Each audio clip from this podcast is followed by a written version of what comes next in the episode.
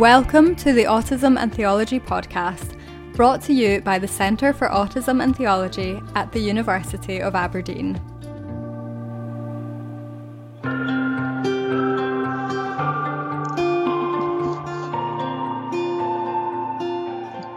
Hello, and welcome to this episode of the Autism and Theology podcast.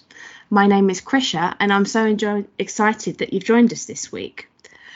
This podcast is a space where we'll be we will be engaging with the latest conversations in the field of autism and theology, share relevant resources and promote ways that help faith and non-faith communities enable autistic people to flourish. Our podcast episodes are released on the first Wednesday of every month, with Cat Chat on every third Wednesday, where your hosts share news and answer your questions. The podcast is run from the University of Aberdeen's Centre for Autism and Theology, which we have shorted to CAT. Today I am joined by Dr. Precious Sango, who is a senior lecturer in health and social care at London Metropolitan University. Hello, Precious. Hi, y'all. Thanks for having me. It's How great. I'm good, thank you. It's great to have you on. And I guess it would be really good for listeners who haven't um, read your work before to give us a little information about yourself and what you do and how you've ended up on this podcast. Yeah, that's okay. That's good. I'll start off.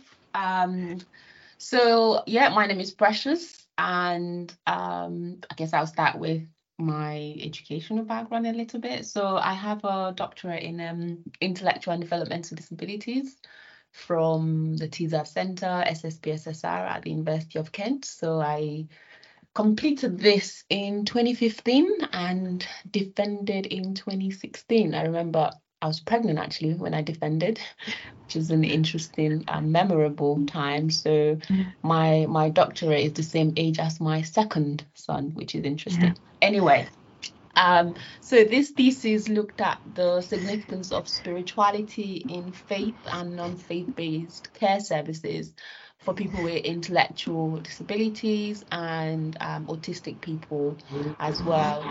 So it was um, conducted under the supervision of Professor Rachel Forrester Jones, amazing supervisor, and we have her in common, Krysia. We do. Um, and um, Professor Malcolm Cannon was the second supervisor. So I'm just giving them a shout out because they were very supportive, especially Rachel. I mean, I always say I had the best supervisor to do my my thesis, especially when you hear horror stories about PhD supervisions and supervisors. but yeah, anyway, um, that's kind of a little about me. I mean, I also have a master's in intellectual and developmental disabilities and a degree in psychology all from the University of Kent. So that's kind of a bit about me in terms of my educational background. Um, I'm not sure what else you would like me to say. Is that enough, Krysia? I think that's enough. Um, it, what would be really interesting to know is what led you to do your PhD on spirituality of autistic people and people with intellectual disabilities. Okay, so it's a long one, but I guess because of time, let me try and be brief.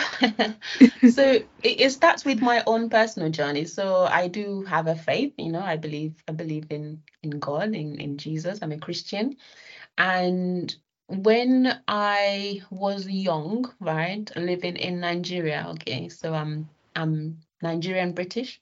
So when I was young living in Nigeria, I had um a friend, family, you know, because being in Nigeria, you, you grow up with different kids around you, right? So there yeah. was this um, friend of ours, I would call him, who was uh, disabled, right? But now, retrospectively, when I think about it, I feel like he may have been, um, he may have had um, cerebral palsy and um, autistic spectrum, right? But because of the stigma attached to disabilities in Nigeria then, this was many years ago, but it the stigma is still there even today, unfortunately. But anyway, um, usually I remember there was one time we were going somewhere in a car, right? I told you a long story, but bear with me. I'll get to the main point. But we were we were going somewhere. I think we were visiting either going to a party or I was really young. But anyway, so we were going in a car to go to this place, and he was going to come with us. but someone told him not to get in the car. Um, and that really made an impression on me. I was really sad by that, you know. And again, this is kind of me seeing all the stigma and the kind of discrimination surrounding that, you know.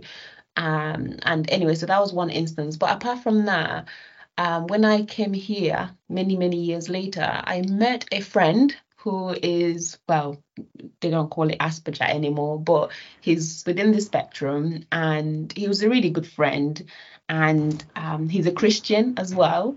And I remember thinking, this is interesting, coming from Nigeria and the way people viewed people who were disabled or who were different, let's say, right? Compared to here, I mean, this is quite different. I mean, this is a friend of mine. He's, he's I mean, he's like me. We have different, faith. We discuss theology, and you know, there's nothing different from him and me, right? So, and I'm thinking, this is interesting. Why is it that no one is actually looking into not just the stigma surrounding disabled people in Nigeria or in developing countries, but also here as well? Because, yes, mind you, yeah, I came here many years ago. I've lived here, I've worked in services as well, and I see, you know, hints of stigma as well attached to people who are different, right? But here's a friend of mine, he's you know intellectually sound he's i don't notice any difference right? But unconsciously there's always that uh, bias okay that you you've kind of seen around you. But then here we are debating theology. We both have relationship with god and it's quite meaningful for both of us. And i'm thinking why is it that no one is actually looking into this like why is yeah. it that no one is looking into the spiritual lives or the meaning of it, if there's any of people who have, you know, intellectual disability or people who are autistic, right? Um, and even when I was doing my undergrad psychology and I took one module, I remember with the Tizard, I think it's called Learning Disability module. I can't remember if that's, I think, I don't know if you took it as well, Krysia, but it's uh, one of the learning disability modules. It's like an optional module you get to take, which the Tizard Center delivers and yeah I, that's how i kind of came across um, disability studies um, properly right? And even in my reading and in my research and in my work and assessments you hardly see much about spirituality. I mean you see things like sports um, drama you see things like um, you know um, performing arts. Um, you, you see things like i don't know different things mindfulness helping people and the meaning of it. And i'm thinking why is it that no one is looking into spirituality? Like is it that because we're in a secular society you know people just assume it's not important or people don't have that faith or it doesn't mean anything to to people who are autistic or people who have intellectual disabilities so that's that's kind of why i started so it's a bit of a personal journey. But I said it's a long journey because I didn't really touch on all of the history. But just starting off with where I, I came from, Nigeria, the stigma attached and the different views, you know, which people have about, you know, people who are different in in in the in, in Nigeria, and then coming here, that view still there, but then it was kind of um uh, challenged, I guess, you know, when I came here.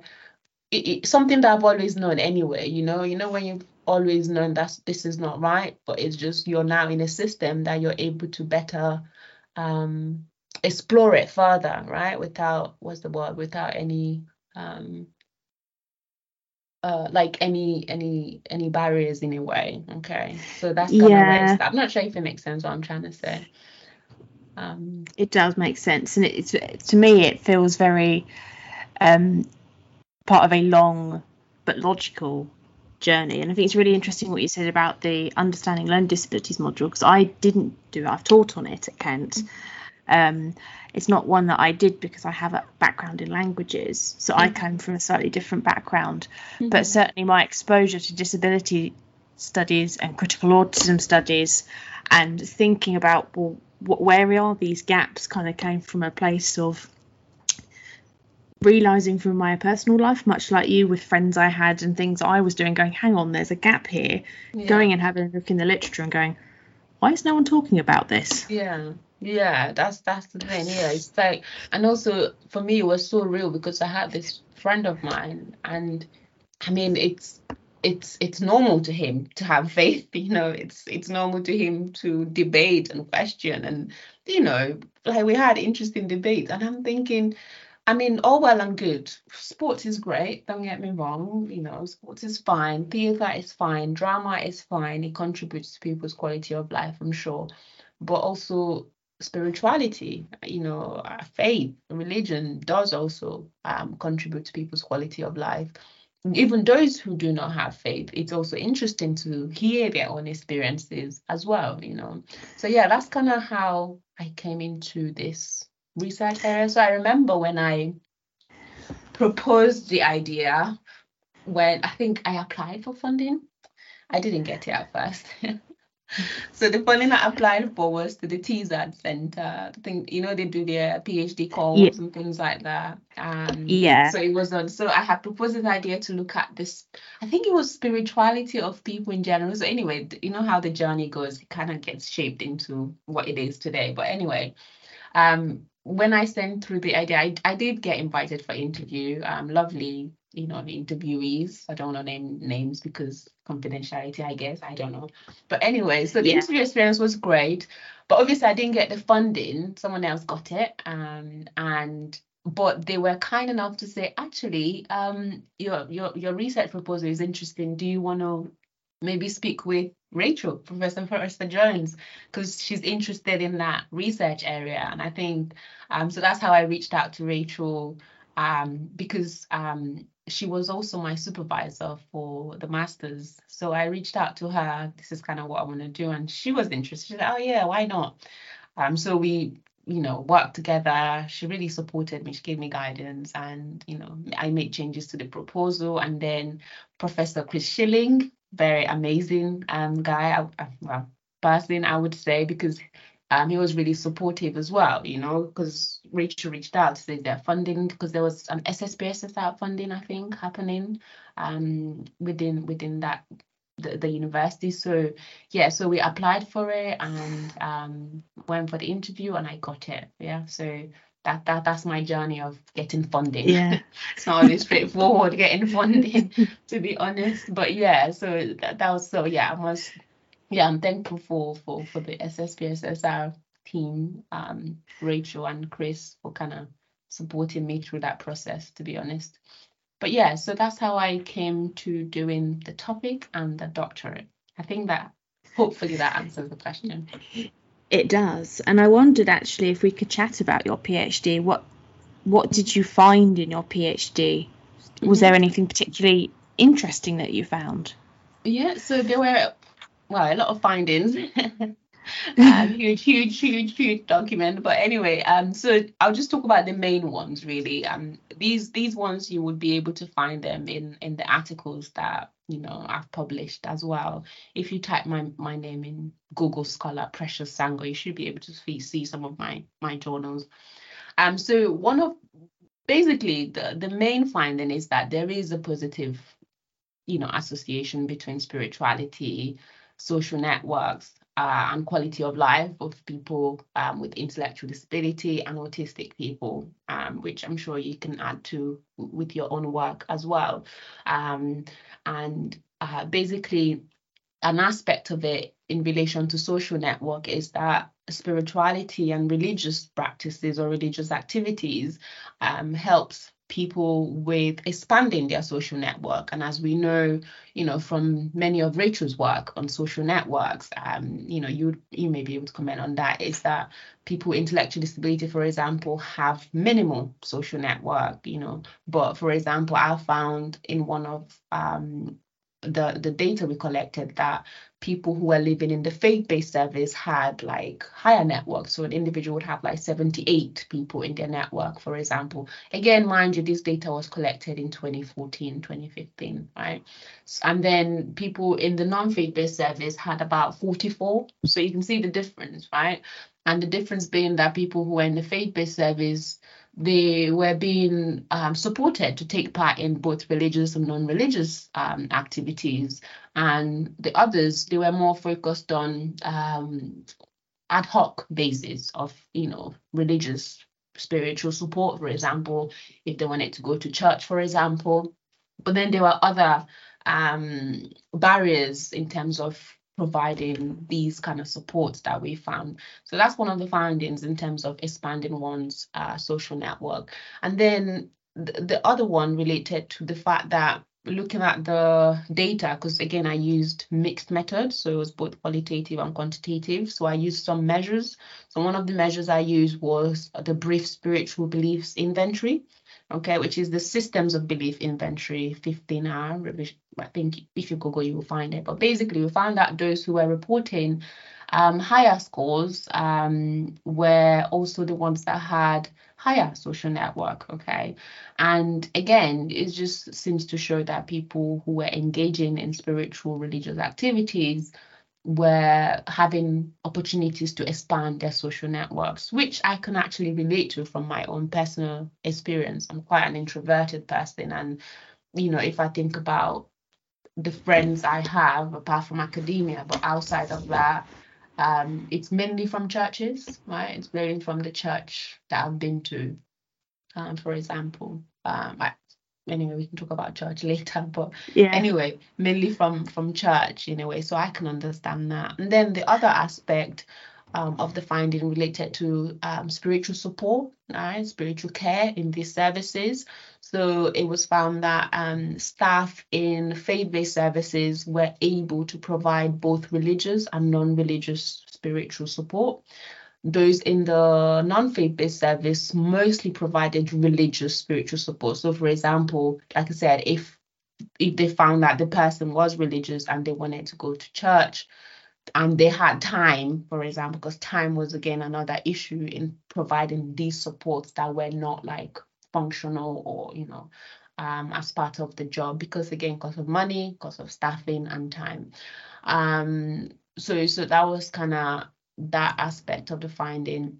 But again another interesting part was the fact that those in the faith-based services so the staff had training related to providing spiritual support as well. Again because it's a faith-based service so they they train staff on how to provide spiritual support what it looked like and explored it in different ways which i think that was a really good thing um very effective in supporting people who support individuals for example.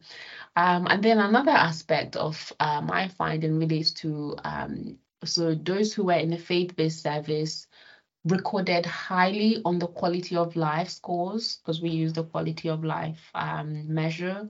And they theirs was higher so their mean score was higher than those in the non-faith based service. And obviously this correlated again with the spiritual measures as well okay so obviously this seems to suggest that um, spirituality does contribute to most aspects of the quality of life measures um, that participants um, completed. Okay, so those are kind of the main findings in a way, if that helps. There were others, but I think I'll stick to these and you can find out more if you read the article anyway, so I don't bore you too much. I think what I've really enjoyed listening to, particularly, is actually how some of your findings are actually transferable to other kind of people. So you worked with mainly with people who live in services, and obviously not all people with intellect, intellectual disabilities and autistic people will live in services. But as an autistic person who is highly introverted myself, I was thinking actually, you know, when I think of the people who I interact with and the people who I kind of do stuff with, then there are an awful lot of people who I know through churchy networks. Mm um, and that who I who I would count as very supportive in that mm-hmm. way. Mm-hmm. Um, so I think that's it's, it's a really important finding. Actually, I think that can be generalised beyond what you have, and actually, it's really that's really important. And I guess another thing that would be really useful for maybe us to draw out is actually how important spirituality can be and existential worldviews that actually everybody has an existential existential worldview, and that includes autistic people and um, people with intellectual disabilities. Even yeah. though we often think that that's not the case, actually, it absolutely is the case. Yeah, definitely. I mean, in my um, in my pieces, I was working with um, well, what will I call it? This uh, so I came up with this um, multi-dimensional framework, right? Because obviously I needed to have um, like an understanding of what spirituality meant and what I was measuring, right? Um, because again, there are so many different um, definitions of spirituality. You know, if you look at literature, you know, you have different people defining what spirituality means you know, for example, faith in the sacred, personal relationship which to supreme power, all of that.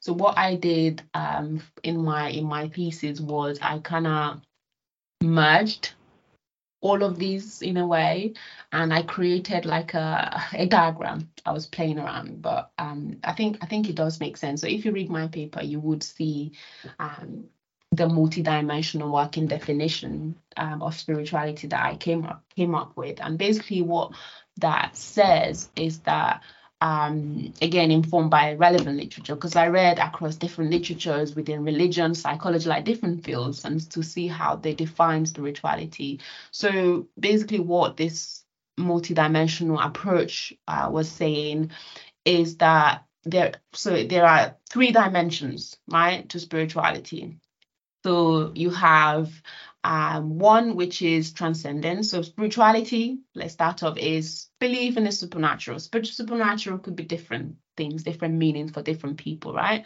But within that spirituality, you have three dimensions, right? You have um, transcendence, okay, the supernatural existence, and then you have the connection and relationship aspect, you know, with self, with nature, with the supernatural. And then you have the meaning and purpose, okay, making sense of life, striving for answers. But then within these dimensions, you could either be within the religious um, religious and spirituality angle, okay, within these dimensions, or you can go within the non-religious spirituality. So if you're within the religious spirituality, it kind of includes both belief and the practice. And in the non-religious spirituality is both is is mainly just the, the the practice of it, not necessarily the belief. Okay. And you may not necessarily practice it within a traditional religious setting, for example. So you may have people that say, I'm not religious, but I'm spiritual. And then you have people that say, I'm religious and I'm spiritual. So that's kind of what I was trying to break down. But anyway, it's all included in my paper. If you read it, it, it would yeah. make a bit more sense. But basically, like just going on what you were saying earlier, yeah, there are people who identify with different, because it's like a spectrum, isn't it? Um, yeah. There are people who kind of identify with different levels, different dimensions of spirituality for me, it might be different from yours for someone else, but it doesn't mean that they don't have um, a spiritual belief or a spiritual um, um, element to them, if that makes sense. So, yeah, I felt like it was important to explore that and to understand how that was significant or not, you know, for, for people with intellectual disabilities and autistic people, for example. And was, was there anything that you found that surprised you, or was all of it as expected? So interestingly, um, because the way I collected data was I spent like six months in each services, right? Um, you know, I was kind of part of helping, for example, supporting, just observing, carrying out data, getting to know participants as well. Um, I wouldn't really say surprised because I tried to go in not really knowing what to expect, right? Because, you know, especially when you've read a lot of literature that tells you that people don't have belief, you know, you even have ridiculous people saying, oh, they don't people with intellectual disabilities or autistic people don't have an understanding of spirituality. Like they don't, you know, some people talk about how it's too abstract for them and things like that. I'm like, okay, that's a bit condescending, isn't it? Just a bit. yeah. But yeah, so yeah, you read all the things, so you don't really know what to expect when you go in. But I wasn't really surprised. I think what some, some of what participants were telling me, I think I remember this participant from the faith faith-based service. I won't, I won't say their name obviously, but they they're autistic, right? And they were telling me things like the way they defined spirituality and their belief was so deep to me that it kind of um I found it encouraging for my own faith, right? Because their understanding of like you know the trinity. They gave me this understanding about the trinity the way the way they explained it and they understood it. I'm like okay wow.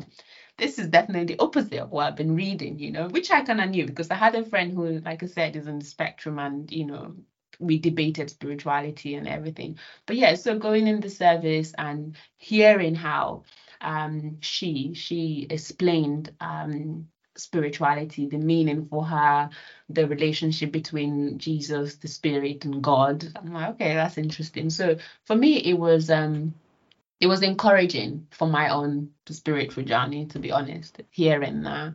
Um, so I wouldn't say surprised. I think I was maybe encouraged. If that, yeah. If that makes sense. Yeah, which I still remember today. I mean, that was many years ago, and I, and it still stands out to me so deeply even today. You know, um, but yeah, I think that's I would say encouraged, not really surprised, but encouraged, yeah. Yeah. So I think I've also been equally encouraged by what I'm doing in my PhD, where I've mm-hmm. spoken to autistic people about identity, spoke to Christians and Muslims about identity, and also then spoken to autistic people who currently and have used to in the past attend churches and mosques. Mm-hmm. And I mm-hmm. think the one thing I found really encouraging was actually especially when I spoke to the autistic people in churches and mosques, how much bits of their story overlapped with mine. Mm. That wasn't something I was necessarily expecting. If I put all kind of eight of my participants, they all had fragments mm-hmm. of my story in it. And I think if I'd have kept talking to, to more people, if I'd had unlimited time and unlimited funds, yeah, there'd be so much overlap. Yeah. And I think that that's what I thought I think although I did, I went in like with an open mind. I was just mm-hmm. really surprised about how yeah. much everyone overlapped each other, even though everyone had such different journeys and even beliefs as well. I had people who were atheists, people who were humanists, people who were Pentecostal Christians, people who were C of E, all sorts of people, Sunni Muslims, all all mm-hmm. sorts of people with different, almost different ways of expressing the spirituality in different religious beliefs or yes. non-religious beliefs.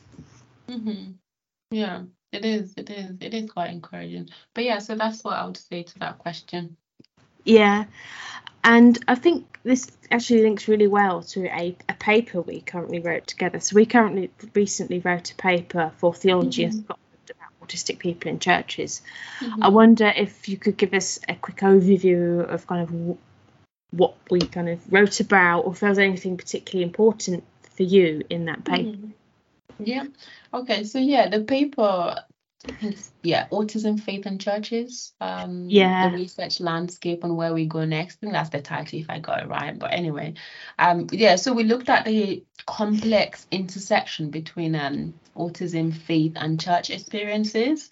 And I quite like the approach we took to this because um you know, obviously drawing from our own personal experiences, but also research experiences, we kind of discuss how churches, despite being potential places of support, um, may have unique barriers, you know, for autistic people um, due to social influences, but also due to some interpretations of theolog- theological perspectives, for example. Um, and so we kind of talked about the importance of um, I guess the importance of considering yeah spiritual, intellectual, cultural, but also historical perspectives when approaching some of these theological interpretations, if that makes sense. Um, so we highlighted the challenges that autistic people face in churches, okay, including social, cultural, and biblical um, negative narratives, for example, um, or would I say negative interpretations? I think I think yeah. that's, the, that's what I would say. I wouldn't say yeah. Yeah, I would say it is negative interpretations because again, mind you, the Bible can be interpreted in different ways. So again, we cannot talk about that, and we recommended um, the need for uh, deeper understanding and training. So, for example, the need for uh, churches to better understand uh, autism, but also for churches to co-produce um, some of um, their materials, either um, preaching material like sermon materials, um, alongside autistic people. Um, but also, I think we also discussed like having autistic people visible in churches as well, you know, like in positions of leadership. I think we touched about up on that. Um, but also we talked about the importance of acknowledging variety of different religious experience among autistic individuals, you know, including both positive and negative aspects, um, to just see how they can be reconciled and addressed. Because some of these experiences can be traumatic for some people or have been traumatic for some people. So it is quite important the way that they're approached, um, but also the need for more research focusing on, um, you know, religious and spiritual lived experiences of autistic, individuals, but also knowing why um, churches, maybe this is kind of what I'm taking away. I'm not sure if we included that in our research, but I think this is kind of where we're going to next, uh, Krysia, in terms of okay, so there are usually resources out there on okay how to be more inclusive in churches, especially when it comes to autistic people. There are usually resources out there. We've seen some. I've seen some. Yeah. But why is it that some churches, I don't want to say all, why is it that some, or would I say most, I'll be brave to say most, are not really taken on board some of these resources? Is it that they don't know? Um, is it that they don't want to? There are different factors, right? Because yeah, you know, we're doing all this research. Yeah, I'm, I've done my research, my thesis. You're doing yours. Naomi's doing theirs, for example, and well, they've done theirs, I think, and yeah, they've know, done quite, theirs. Yeah, so quite other people are doing theirs in terms of religion, spirituality, autistic people, people with intellectual disabilities, and there's this theme of yeah, there needs to be more inclusion, more needs to be done and there's these recommendations, right? But what is it that is stopping religious organizations from being inclusive, right?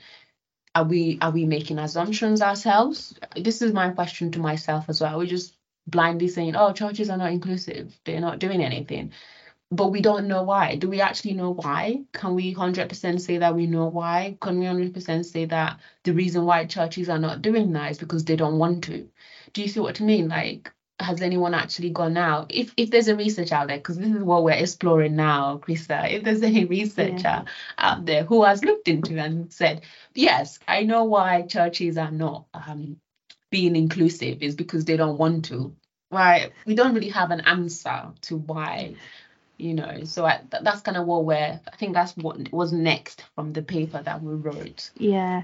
yeah. and i think the other main takeaway and this has come through in the master's research i did and also very heavily in the thesis i'm currently writing is how each church each mosque you have they are also different to each mm-hmm. other they always have their own culture mm-hmm. and i also wonder if this is why perhaps because of the kind of lack of connection between different groups of how people practice or do mm-hmm. things mm-hmm. actually that there is this lack of connection so there are going to be some people who will know some of the fantastic resources out there mm-hmm. and there'll be some people who would have never even if you google some of this stuff it will come up really quite quickly on google mm-hmm. they just would have never thought to have googled or these other barriers to why they might have not found or accessed this stuff mm-hmm.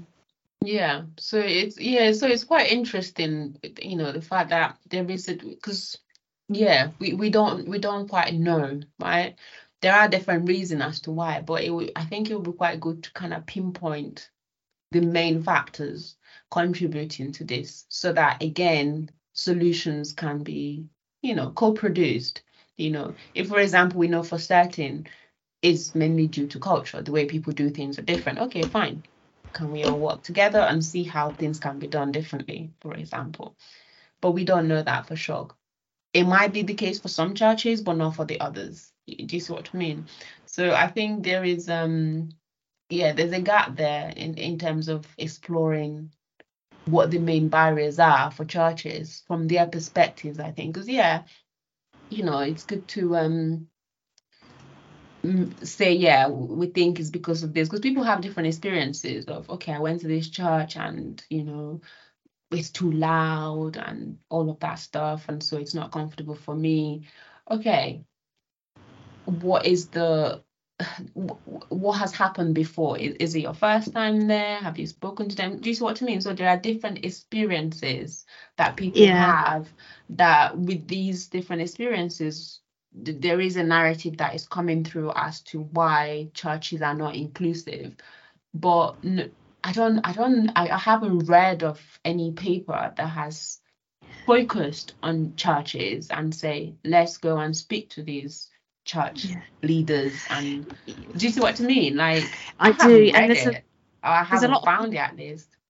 There's a lot of people I know who do things on the ground and do a lot of informal research, which I think is Mhm. fantastic. And I Mhm. think it's about time that people who are in kind of in academia, like us, Mhm. start to question why academia hasn't followed what these people who've been doing informal research, been doing Yeah. consultancy for 10, 20, 30 years, Yeah. why haven't we not so much pulled on their knowledge and used it to make a paper, why haven't we been asking the same questions? Yeah. why haven't we followed that same path of curiosity yeah. um and what why is it that this is such an untouched area when we compare it to other both aspects of religious studies sociology of religion and also in uh, disability and autism studies Mhm. Yeah, that is also- that is very valid. and I think also there's this disjoint between when we think of academia between um, disability studies and religious studies to some degree anyway, where the two don't really talk to each other. And I Mhm. wonder how much of that might contribute to some of our lack of questioning Mhm. to some of the things which some people are doing fantastically at a at, on the ground as consultants or informal researchers or independent researchers, which hasn't quite made its way into the academy yet. hmm I mean, why do you why do you think that is? I mean, I have different theories, but why do you think that is? I think I almost see like you had your multidimensional definition of spirituality. I see a multi-dimensional reasons all kind of overlapping and intersecting together, Mhm. almost to be like a flower with lots of different bits all overlapping in the middle with different Mhm. parts all overlapping to different degrees, with some of the bits we've already spoken about. Mhm. So I think where people disciplines don't necessarily talk to each other, there's sometimes a lack of funding or a lack of perceived interest. Um, I think there's also the some of the priorities when we look at people's um, interests in disability and autism studies research that intersection with kind of spirituality may not necessarily be there or that may not necessarily be as well represented Yeah. especially where religious studies is really really really nebulous anyway Yeah. and there's lots of people doing fantastic um, theological work and pa- um, pastoral theology which we absolutely need but there isn't as much social science investigation. I think it's because it's not seen as a popular topic. I think because there's kind of the different countries will have different approaches as well. So as we know there's a lot of literature within the us Yeah. there's much less um, in the uk and in other countries as well. And obviously Yeah. Religion takes different importances in different countries. Obviously, you've got separation from religion and the state in some countries, and somewhere it's much more embedded as a way of life. Yeah. So I think it's really, really complex, hmm and to put it down to one thing on its own would be quite hard. But I think there's Yeah. lots of reasons why. Yeah, I definitely agree. I think we kind of highlighted that as well in our paper. Um, Yeah, and I think we mainly talked about funding as well. Um, but yeah, like you said, there are multidimensional um, factors as to why that is. But I think just going back to what you were saying about, you know, in academia, especially within social sciences, kind of going on and carrying on with what people are doing informally already. Because again, it's it's it's getting it out there, isn't it? In terms of the knowledge, right? And kind of sharing that knowledge with people, um, but also being able to use that knowledge to do better, right? So that in in I don't know, 30 years time, we're not still saying the same thing, Krysia. We're not on this podcast talking about yes, but I don't know. But yeah, but hopefully in 30 years time we would talk about how things yeah, have improved and more inclusion. Who knows? yeah. And are there any practical takeaway points that care providers, the kind of like services you worked in as part of your PhD and outside, or churches could take away from your research? Um, I think mm, it probably be yeah. Again, just acknowledging um the fact that people have different religious experiences, right? Um, and which are meaningful to them, right? Um, it's it might not necessarily be the way you see spirituality yourself, but it's uh, it's meaningful to people for those who have any beliefs, but also for those who do not have uh, a belief, they also um, benefit from you know, for example, social events, for example, or or or having friends, for example. I mean, there's no one who doesn't benefit from having friends or just participating in an activity even though they don't have any belief. So I just think it's us being aware and changes changing this narrative that people with intellectual disability or autistic people don't have an understanding of what spirituality is right i think that's one thing i would want to just generally take away just that narrative that no they don't understand it. They don't be i mean i don't understand spirituality. How can they understand spirituality? That's kind of the narrative you get especially when you read all this literature yeah.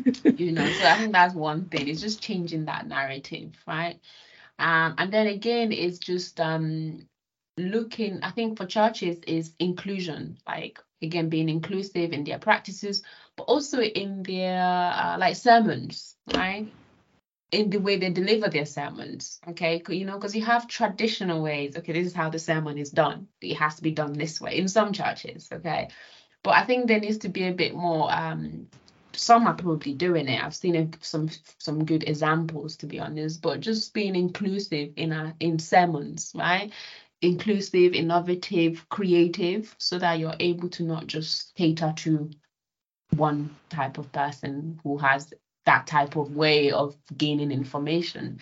So I think that is one thing I would say in terms of churches, not just not just inclusive in the environment or the attitudes and, and the cultures, but also inclusive in the delivery of, you know, the messages, for example.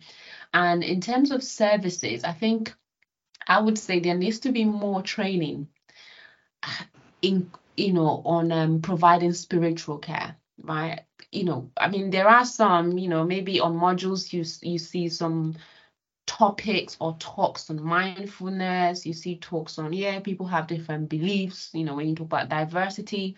I mean i in, in my teaching because i teach in health and social care and i mean i remember i'm the one having to bring in sometimes when i teach spirituality because that's my area but it's not really it, it's not mainstreamed yet. I don't think it's mainstreamed enough because you have people who are going to be going into services, who are going to be dealing with vulnerable people in hospitals, encountering people with intellectual disabilities and autistic people.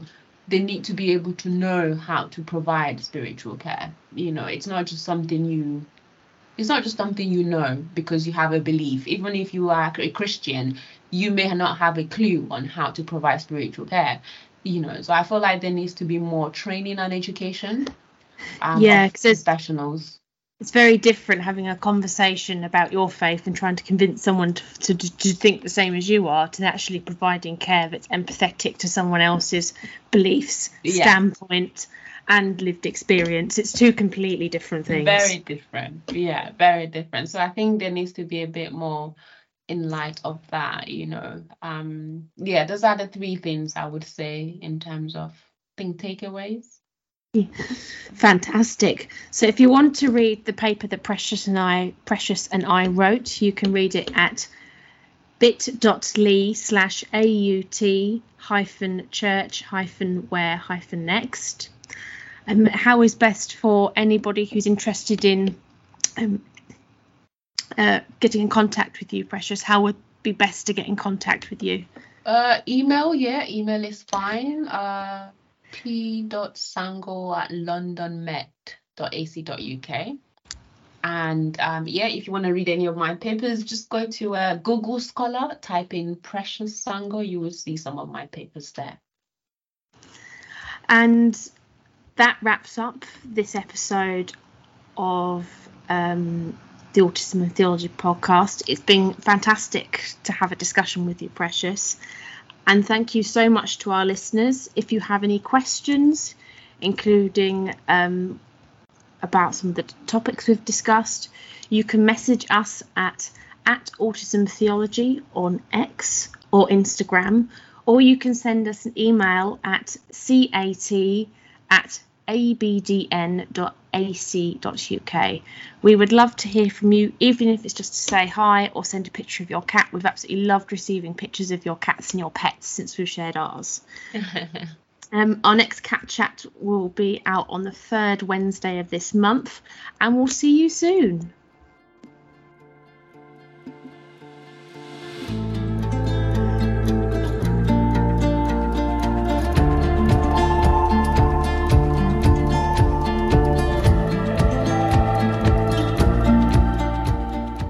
Thank you for listening to the Autism and Theology podcast.